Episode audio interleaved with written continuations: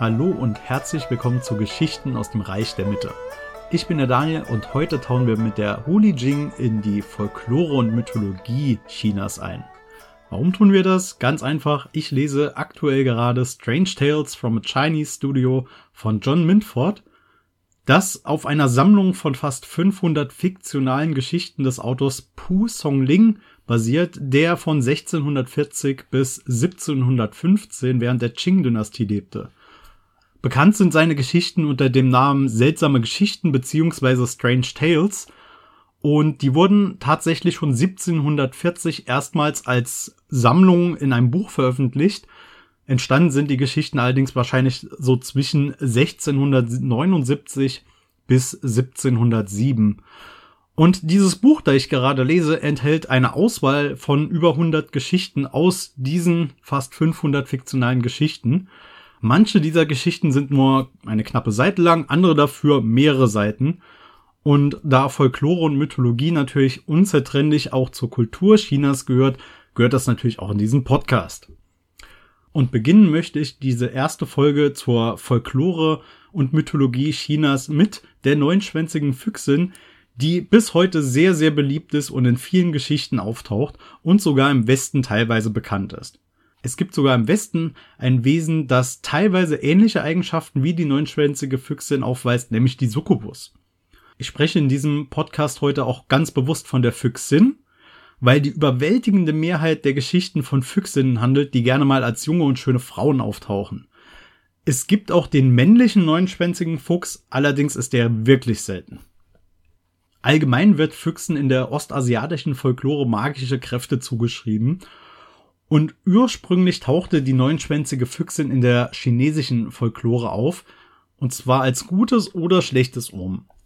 Von dort gelangte das Motiv dann auch in die japanische Folklore als Kitsune und in die koreanische Folklore als Gumiho.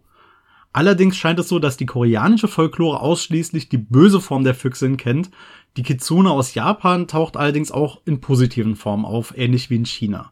Die Entwicklung der Idee, dass nichtmenschliche Kreaturen wie zum Beispiel Tiere mit steigendem Alter eine menschliche Gestalt annehmen können, hatte sich über mehrere Jahrhunderte entwickelt und in der frühen Han-Dynastie dann auch endgültig gefestigt. In der chinesischen Mythologie ist es so, dass alle Dinge menschliche Form annehmen können, magische Kräfte erlangen und auch Unsterblichkeit erlangen können.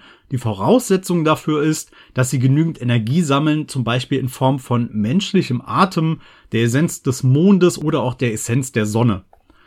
Die neunschwänzige Füchsin taucht sogar schon im mythologischen Werk Shanhai Jing auf, das schon zur Zeit der streitenden Reiche im vierten Jahrhundert vor Christus existiert haben könnte. Definitiv existiert hat es aber zur Frühzeit der Han-Dynastie. Dort steht zum Beispiel, das Land von Qingqiu liegt nördlich von Tianwu. Die Füchse dort haben vier Beine und neun Schwänze. In Kapitel 1 wird ein Aspekt der Füchsin genauer beschrieben.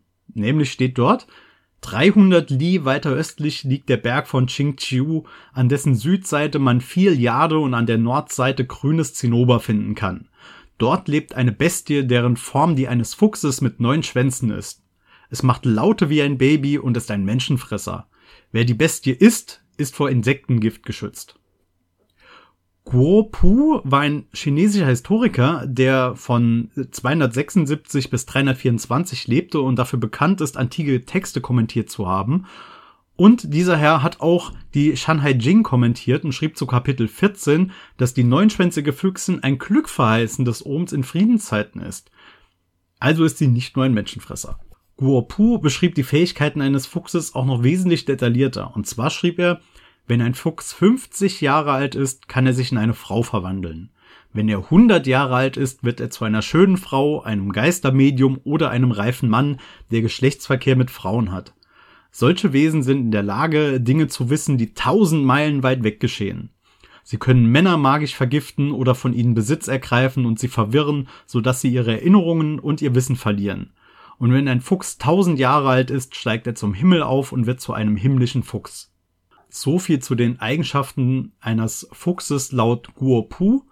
Aber um diese menschliche Form anzunehmen, brauchen Füchse wohl auch ein Hilfsmittel. Und zwar setzen sie sich menschliche Schädel auf den Kopf. Dafür müssen sie aber auch einen Schädel finden, der ihnen passt, damit dieser nicht wieder von ihrem Kopf fällt, was die Verwandlung aufheben würde. Und auch das Werk Lun Cheng, das zur Zeit der Han-Dynastie entstanden ist und Essays zur Naturwissenschaft und auch zur Mythologie enthält, kennt schon die neunschwänzige Füchsin. So viel zur Beschreibung der Füchsin, aber es gab auch eine ganze Menge an Traditionen, die sogar bis heute überdauert haben. Während der Tang-Dynastie waren zum Beispiel Fuchskulte sehr beliebt. Ein Text namens Hu Shen, was übersetzt Fuchsgetter bedeutet, dort steht, Seit dem Beginn der Tang beten viele Bürger Fuchsgeister an. Sie bringen ihnen Opfergaben in ihren Schlafzimmern dar, um ihre Gunst zu gewinnen. Die Füchse teilen das Essen und Trinken der Menschen. Sie dienen nicht nur einem einzelnen Meister. Zu dieser Zeit gab es ein Sprichwort, wo es keinen Fuchsdämonen gibt, kann kein Dorf errichtet werden. Der Roman Fengshen Yanyi aus dem 16. Jahrhundert erzählt vom berüchtigsten Fuchsgeist Daji, die basiert auf einer historischen Person, nämlich der letzten Königin der Shang-Dynastie. Daji war die Tochter eines Generals, die mit dem grausamen Tyrannen Zhou Xin verheiratet wurde. Zhou Xin hatte blöderweise die Muttergöttin der chinesischen Mythologie, Nuba, beleidigt und ein neunschwänziger Fuchsgeist, der ihr diente, fuhr in den Körper der Daji ein, warf die eigentliche Seele aus ihrem Körper und ergriff Besitz von ihm. Da Ji half ihrem Mann, grausame Foltermethoden zu entwickeln, wie etwa das Umarmen einer rotglühenden Metallsäule in der Kohle brannte. Diese Grausamkeiten führten zu einer Rebellion, die selbst von äh, Zhou Xins eigenen Generälen unterstützt wurde und schließlich besiegte die Rebellion die Shang-Dynastie und König äh, Wen von Zhou rief die Zhou-Dynastie aus. Später trieb der erste Premierminister der Zhou-Dynastie Jiang Ziya den Fuchsgeist aus Dajis Körper. Und selbst Nywa tadelte die neunschwänzige Füchsin anschließend für übertriebene Grausamkeit. Während der Song-Dynastie wurden die Fuchskulte wie der der Daji dann auch verboten und im Jahr 1111 wurde ein kaiserliches Edikt zur Zerstörung vieler Fuchsschreine in Kaifeng erlassen. Allerdings war das Verbot nicht sehr erfolgreich. Während der Ming- und Qing-Dynastien wurden Fuchsgeistern auch ähnliche Dinge wie einem Poltergeist zugeschrieben. Ging irgendwas unerwartet zu Bruch, war das wohl ein böser Fuchsgeist. Diese Art der Heimsuchung wurde allerdings als völlig normal und harmlos erachtet. Meistens wurden Fuchsgeister zwar als gefährlich angesehen, allerdings gibt es einige Ausnahmen.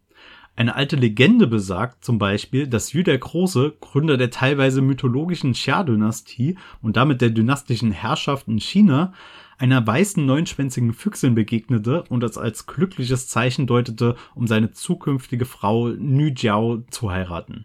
Auch der eingangs erwähnte Pu Song Ling hat Liebesgeschichten zwischen einer Füchsin, die als schönes Mädchen erscheint, und einem jungen Mann geschrieben.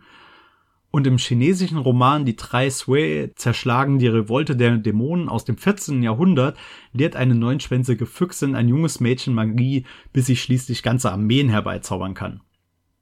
Selbst heute existieren noch die angesprochenen Kulte um die Fuchsgottheit Hu Xian in der chinesischen Volksreligion. Diese kann wahlweise männlich oder weiblich sein, allerdings wird sie allermeistens als weibliche Hu Xian Nyang Nyang bestimmt, was unsterbliche Fuchsdame bedeutet. Hauptsächlich findet man diese Volksreligion in den nördlichen Provinzen Chinas, dort ist sie allerdings sehr beliebt bis heute. Als Göttin ist die unsterbliche Füchse mit Shi Wang Mu, die Königin Mutter des Westens, verbunden. Wie zu erwarten, taucht die neunschwänzige Füchse natürlich auch in der Popkultur bis heute ziemlich oft auf, hauptsächlich in sehr vielen chinesischen Filmen und Serien, die es leider aber nie in den Westen schaffen, bis heute zumindest, aber auch in einigen wenigen westlichen Produktionen, zum Beispiel in einer Folge der Netflix-Serie Love, Death and Robots, sowie im Marvel-Film Shang-Chi, aber auch in dem ein oder anderen Videospiel lässt sich eine neunschwänzige Füchsin finden, beispielsweise der spielbare Charakter Ari aus League of Legends, allerdings basiert dieser auf der koreanischen Gumio, aber auch im chinesischen Online-Rollenspiel Swords of Legends Online, dort gibt es die Fuchsmagierin und das Spiel ist auch im Westen verfügbar. Aber wie setzt sich eigentlich das Wort Huli Jing zusammen und was bedeutet es? Hu bedeutet Fuchs und Huli Jing ist der Fuchsgeist aber auch die Füchsin im Sinne einer Verführerin, ganz ähnlich dem englischen Wixen, auch Füchsin und Verführerin. Und Jiu Wei Hu ist die neunschwänzige Füchsin. Wer sich jetzt etwas mehr mit chinesischer Folklore und Geistergeschichten beschäftigen möchte, dem kann ich drei Empfehlungen an die Hand geben. Einerseits natürlich das Buch, das ich gerade selbst lese, Strange Tales from a Chinese Studio in der Übersetzung von John Minford. Zweitens die chinesischen Geistergeschichten von Martin Buber, die auch auf den Geschichten von Pu Song Ling basieren, aber natürlich in einer deutschen Übersetzung. Und als drittes empfehle ich euch das Buch Die schöne Füchsin, chinesische Geistergeschichten von Min Wang aus dem Drachenhaus Verlag. Ich hoffe, die erste Folge zur chinesischen Mythologie und Folklore hat euch gefallen und ihr habt Lust auf mehr aus dieser Richtung. Wenn ihr darauf mehr Lust habt, lasst mich das gerne wissen. Ihr könnt mir das gerne an reichdermittepodcast.gmail.com schreiben oder auch auf Twitter unter Podcast der Mitte. Beide Links findet ihr auch in den Show Notes. Ansonsten könnt ihr mir gerne helfen, den Podcast weiter zu verbreiten, indem ihr ihn weiterempfiehlt oder auf Apple Podcast und neuerdings auch auf Spotify eine Bewertung abgibt, damit andere sehen, dass der Podcast hörenswert ist. Dafür bin ich euch wirklich sehr dankbar. Und damit sind wir auch dann für heute am Ende angekommen und ich hoffe, ihr seid auch das nächste Mal wieder dabei. Danke fürs Zuhören und bis zum nächsten Mal.